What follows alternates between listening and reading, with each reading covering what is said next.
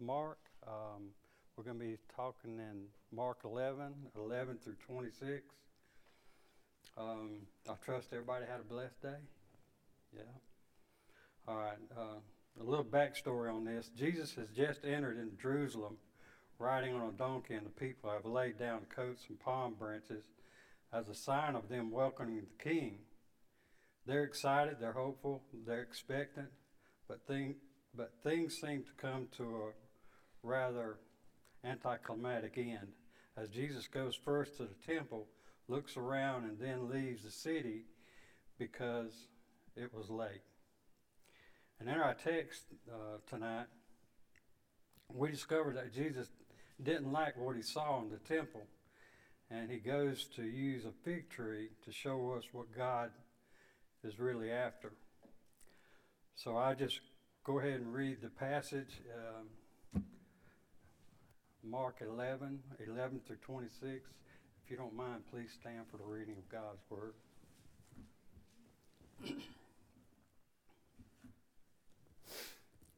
and Jesus went out Jerusalem into the temple. So when he had looked around at all things, as the hour was already late, he went out to Bethel with the twelve.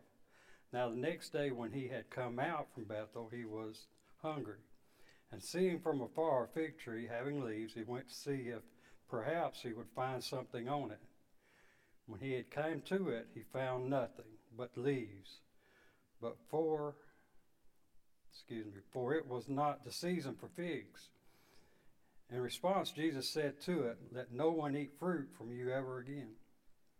And his disciples heard it. So they came to Jerusalem. Then Jesus went out into the temple and began to drive out those who had bought, sold in the temple, and overturned the tables of the money changers and the seats of those who sold doves. And he w- would not allow anyone to carry wares through the temple. Then he taught, saying to them, It is not written, My house shall be called a house of prayer for all nations, but we have made it a den of thieves. And the scribes and the chief priests heard it and saw how they might destroy him, for they feared him, because all the people were astonished of his teaching. When everything had come, he went out to the city. Now in the morning, as they passed by, they saw the fig tree dried up from the roots. And Peter, reminding or remembering, said to him, Rabbi, look, the fig tree which you cursed has withered away.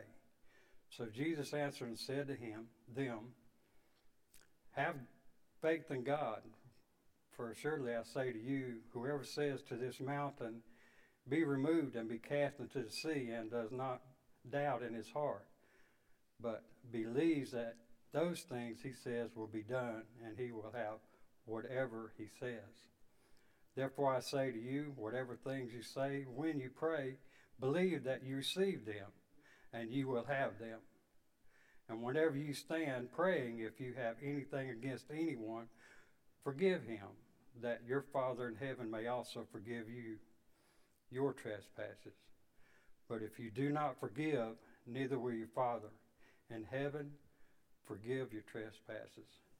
Our kind and gracious Heavenly Father, we do come to you just as humble as we know how tonight. Father, we do thank you for your word, and we ask that you bless your word. Father, I ask that we open our minds, our hearts, and our ears to receive your word as it is written. Father, we love you. Forgive us of our sins. And all these things we do ask in Jesus' name. Amen.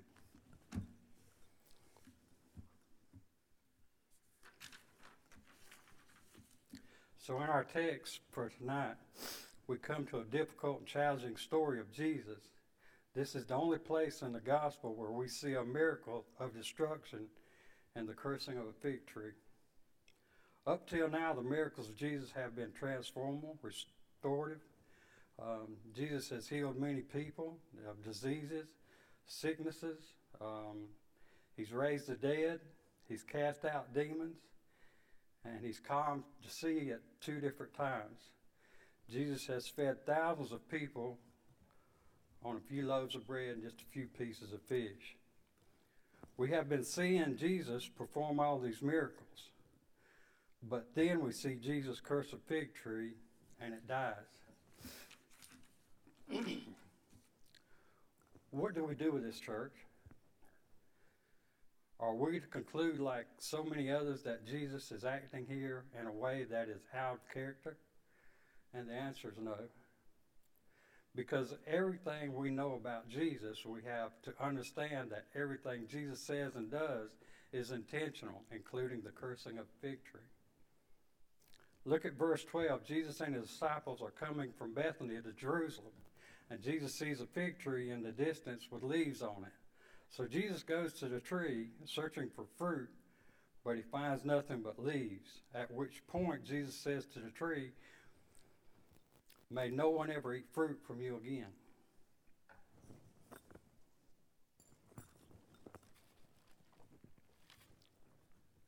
Now, we might think that it's unfair of Jesus to expect fruit from a fig tree when Mark clearly points out um, it was not the season for figs. It was Passover, which makes it the late March, mid April.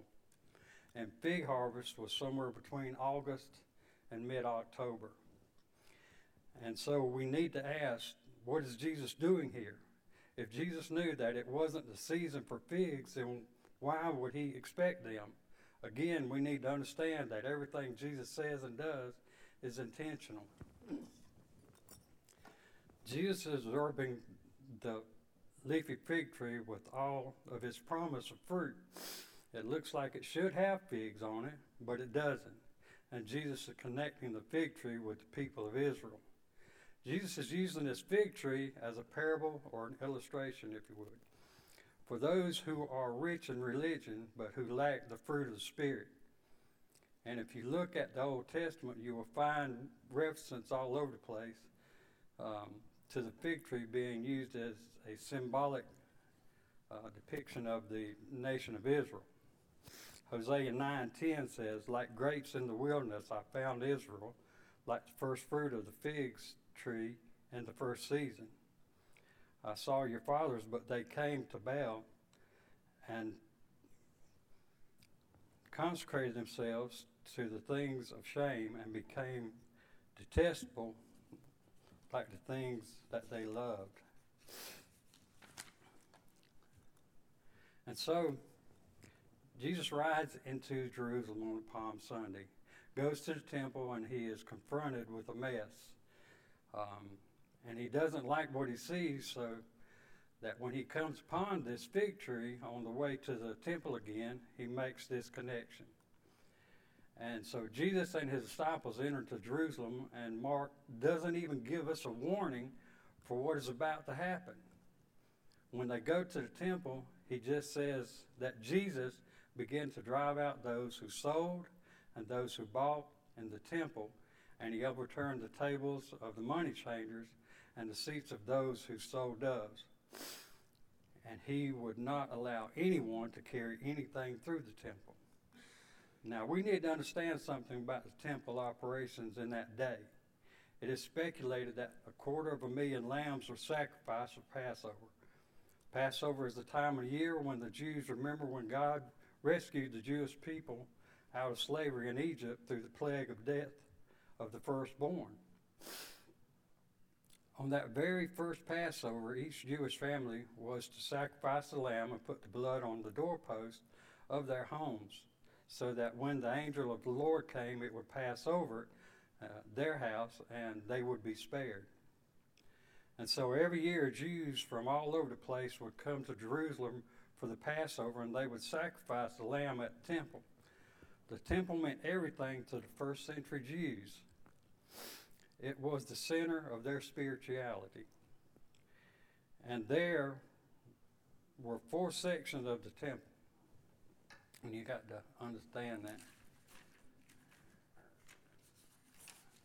I thought I might have a little illustration, but I must have left it. um, the court of the Gentiles is one part. The court of the Israel, which is only for Jewish women and men and women, and the court of men Israel, uh, where only Jewish men can go, and the Holy of Holy, which is the inner sanctum, um, where the only the priests were allowed to go, um, which was where the curtain and they tied the bond to the priest and let him go in there and talk to Jesus, and if he wasn't pure, then they'd pull him back out because he had done gone on his way.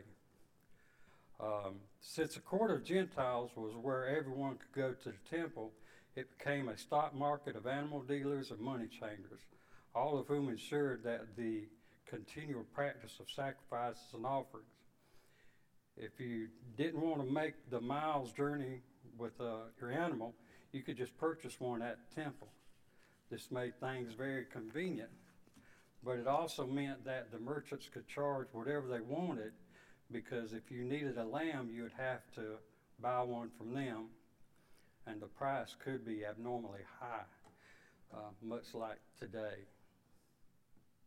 So there were a lot of sketchy dealings being done in the temple, uh, specifically in the court of the Gentiles, which is where Jesus was when he said that he had, you know, when he cleared the temple. But when Mark says that Jesus began to drive out those who bought and sold in the temple, Mark is using the same words to refer to Jesus casting out demons. The practice that were taking place in the temple were demonic, that Jesus cast them out from the presence of God. And you got to understand, this is where God was to them, behind the curtains. Jesus is quoting from Isaiah 5, 6, 7.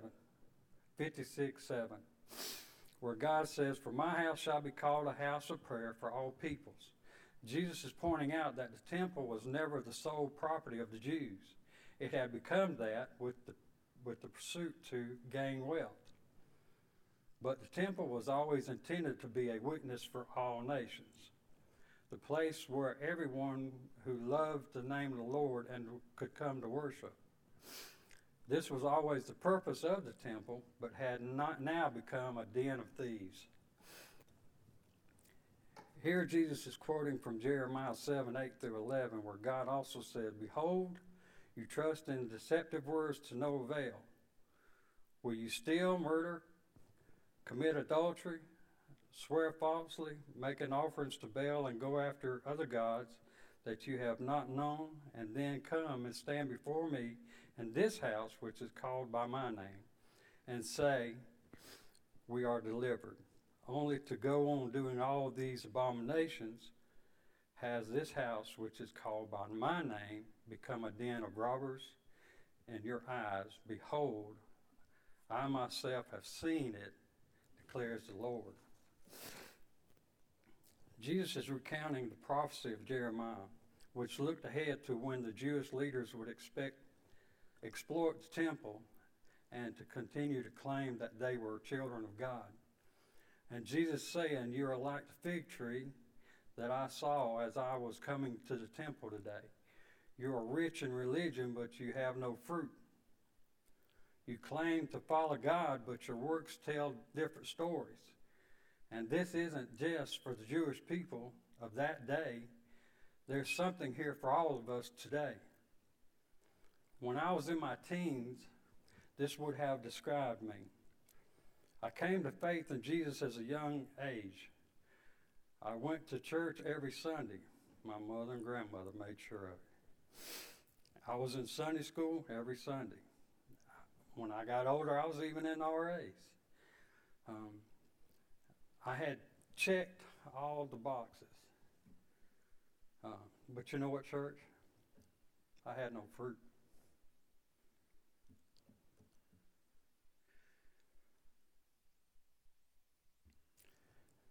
I did so many things as a teenager, as an adolescent, and as an adult that I'm not proud of. The biggest thing was continuing in my modern or made up religion in my own head with no repentance. There was no desire to abandon the worldly things that I had embraced for the sake of following Christ. I had my feet on both sides of the fence, and it wasn't until God opened my eyes to see the danger of my unfruitfulness that things began to change. It reminds me of church that the Apostle John writes to in, in Revelations. And I think it's in 2 and 15, he's talking about a group called the Nicolaitans. Now we're going to talk about two deacons in that time that the apostles laid hands on. Um, Nicholas of Antioch is one of them, um, and he's a character. And you got to keep in mind that he is a deacon. Earliest record days of the church history says that the Nicolaitans were the spiritual descendants of Nicholas of Antioch, who had been ordained as a deacon in Acts 6 5. Now, according to the writings of the early church leaders, Nicholas taught a doctrine of compromise. He was not afraid of taking opposing positions. He was a free thinker and very open to embracing new ideas and concepts. Records from the early church seem apparent that this Nicholas of Antioch was so immersed in uh, occultism, Judaism, and Christianism that he had no problem intermingling these beliefs to suit his needs.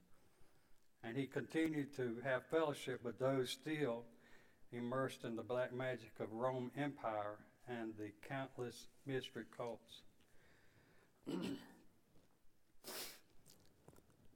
John is writing to them in Revelation 2 and 3 and 4. 2, 3, 4. He says, I know you are enduring patience and bearing up for my name's sake, and you have not grown weary. But I have this against you, that you have abandoned the love you had at first. Now, here, he's not talking about the love of Jesus. They still love Jesus.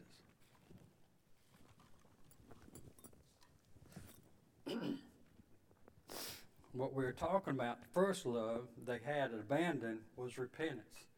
And we talked a little bit about this in Sunday school this morning. They had uh, initially turned away from their sin to follow Jesus, but somewhere along the way they had abandoned repentance and had given themselves over to the worldly desires.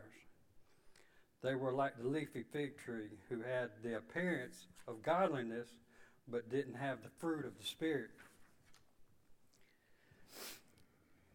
And maybe this is where some of us are at today. Maybe we have our own modified religion, but we don't have the fruit, as Isaiah 29:13 says. This people drew near with their mouths and honor me with their lips, while their hearts are far from me. Maybe we are providing lip service to God, but our lives tell a different story. In the end, these are the leave, just leaves. It's not enough to claim to, to follow Christ if our lives do not reflect the Christ we claim to follow. Without fruit, we are empty and dead, just like the fig tree. Do we understand the seriousness of this passage of Scripture? Do we need to hear today that the solemn charge from Jesus to the fig tree May no one ever eat fruit from you again. Do we need to evaluate our hearts to see if we are far from God? You can see that Jesus is initially cursing the fig tree here to show us the dangers of unfruitfulness. Don't get caught up in any kind of beliefs that obey the rules and regulations or modified religion that you make up. As though we think that what God is after is our lip service and not bearing fruit unto repentance.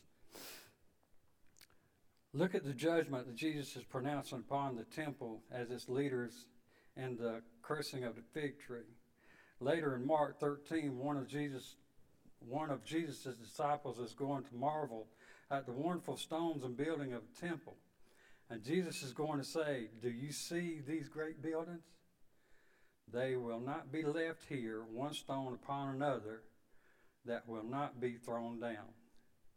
This prophecy will be fulfilled in the fall of Jerusalem in 70 AD when the temple is destroyed.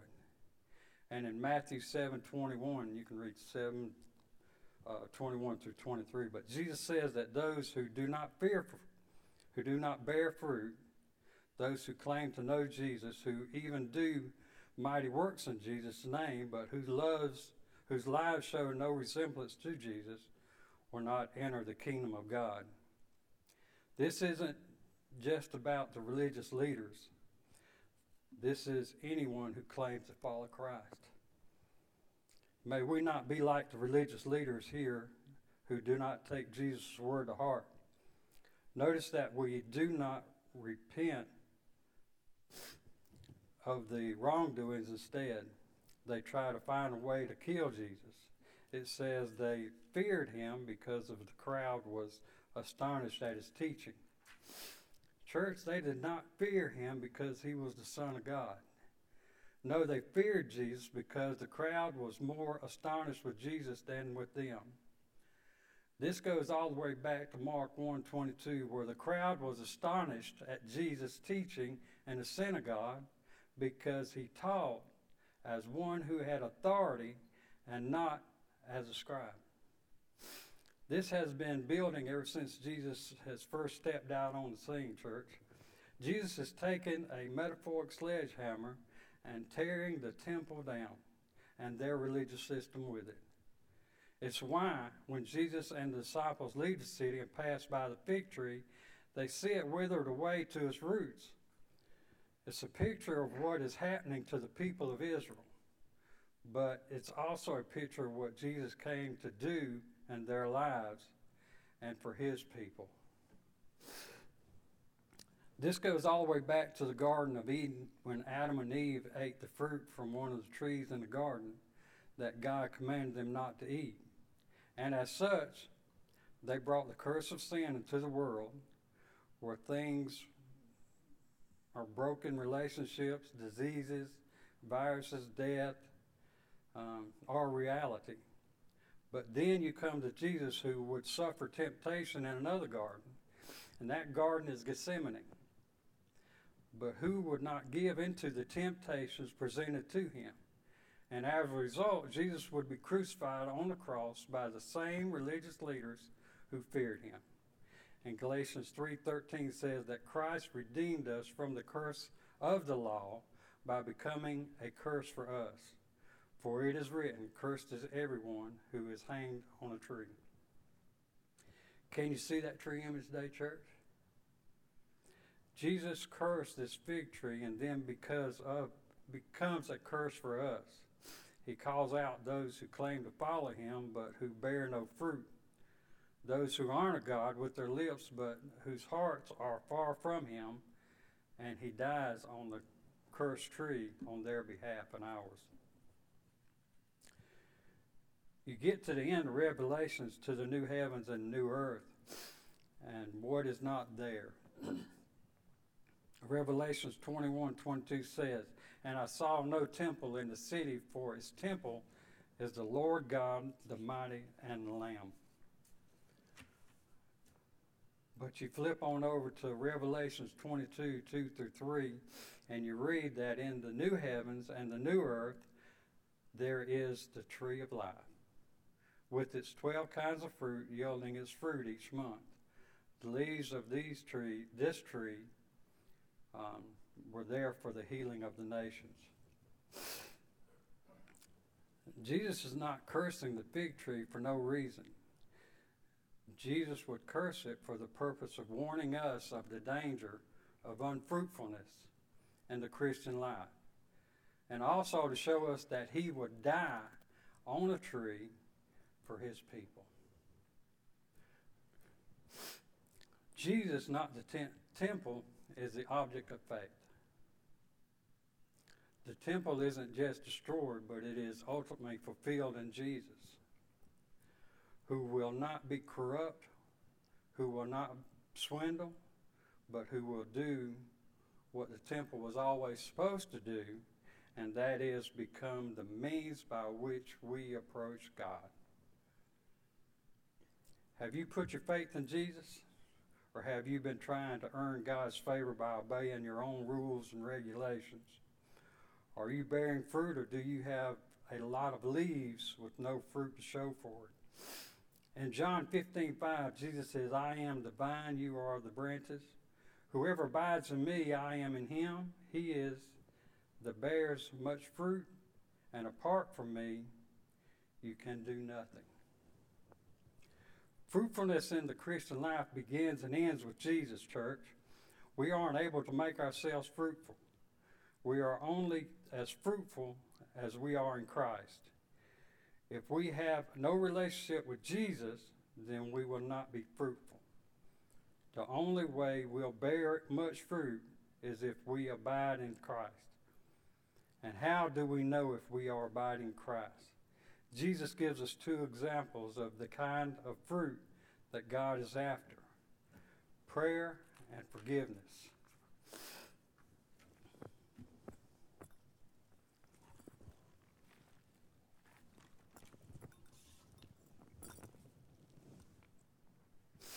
The first fruit is prayer. In verse 23, Jesus says, Truly I say to you, whoever says to this mountain, Be taken up and thrown into the sea, and does not doubt in his heart, but believes that what he says will come to pass, it will be done for him.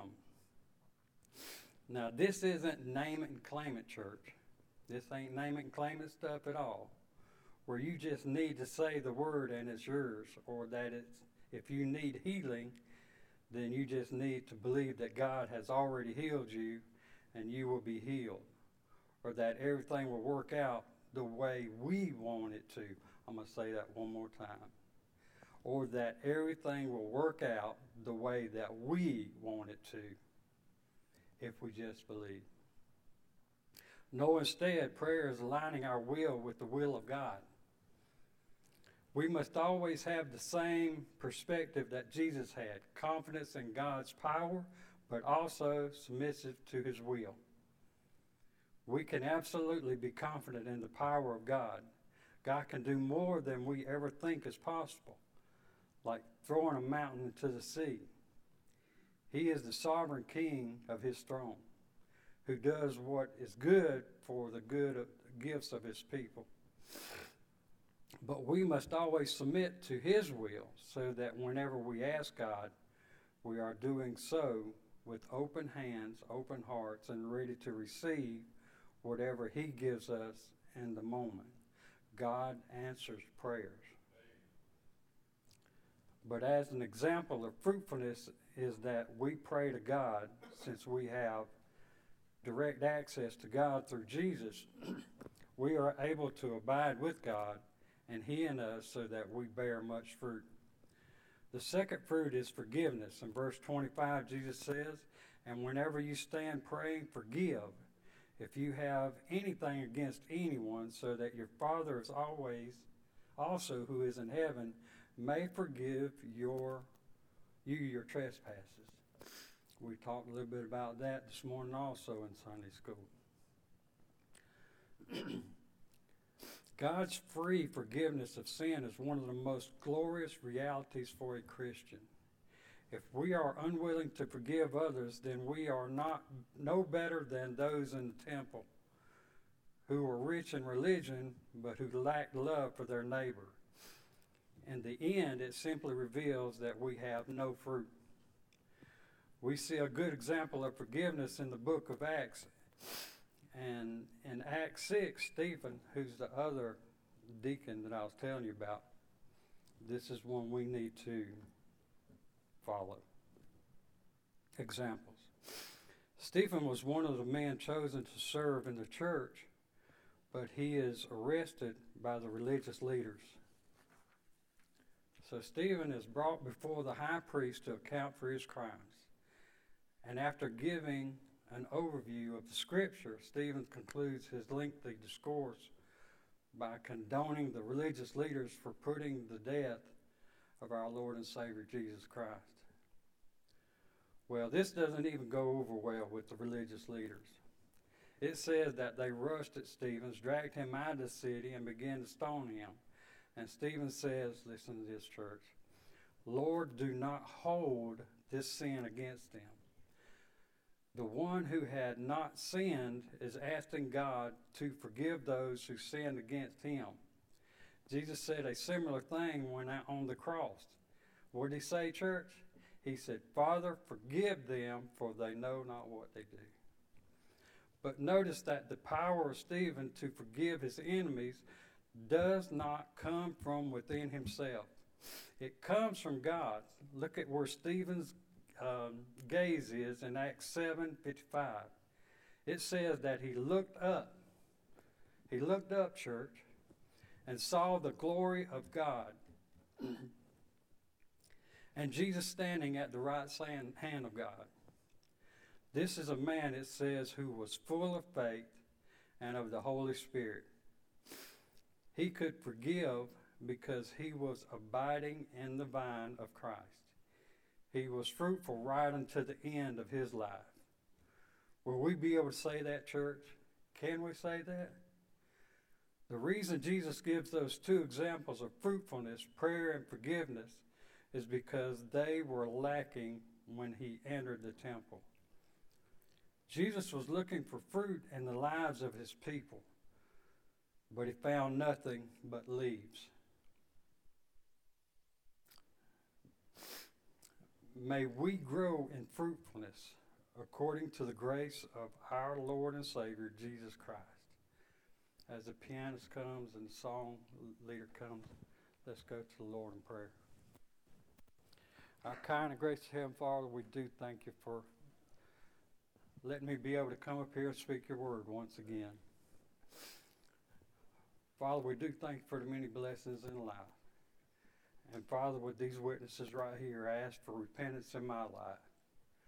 Father, I ask that you forgive me of my sins and for my shortcomings.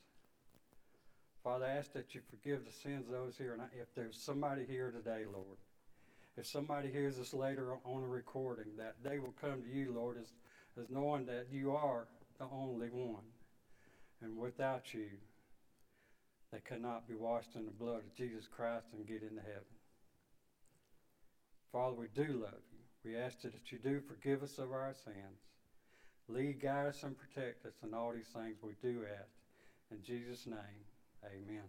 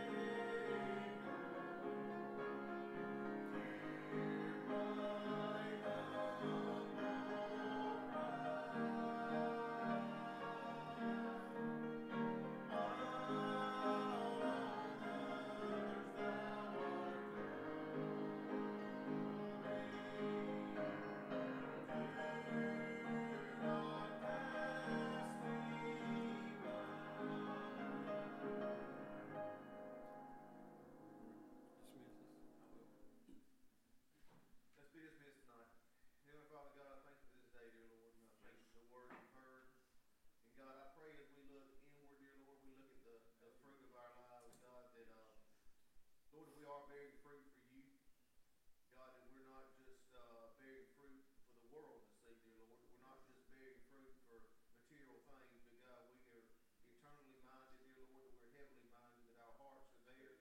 And our hearts are not here because your word says where our hearts are, where our love is, where our love is, that's where our heart will be. Let us look our love for you, dear Lord. Let us look our love in your coming, dear Lord. Let us look the love that you've shown us on the cross, Lord, the, the blessing that you give us every day. God, I pray that this church would be fruitful. Lord, that we would reach others, that we would reach lost, dear Lord, we reach this community. God, that we would look out, we would look for ways to serve you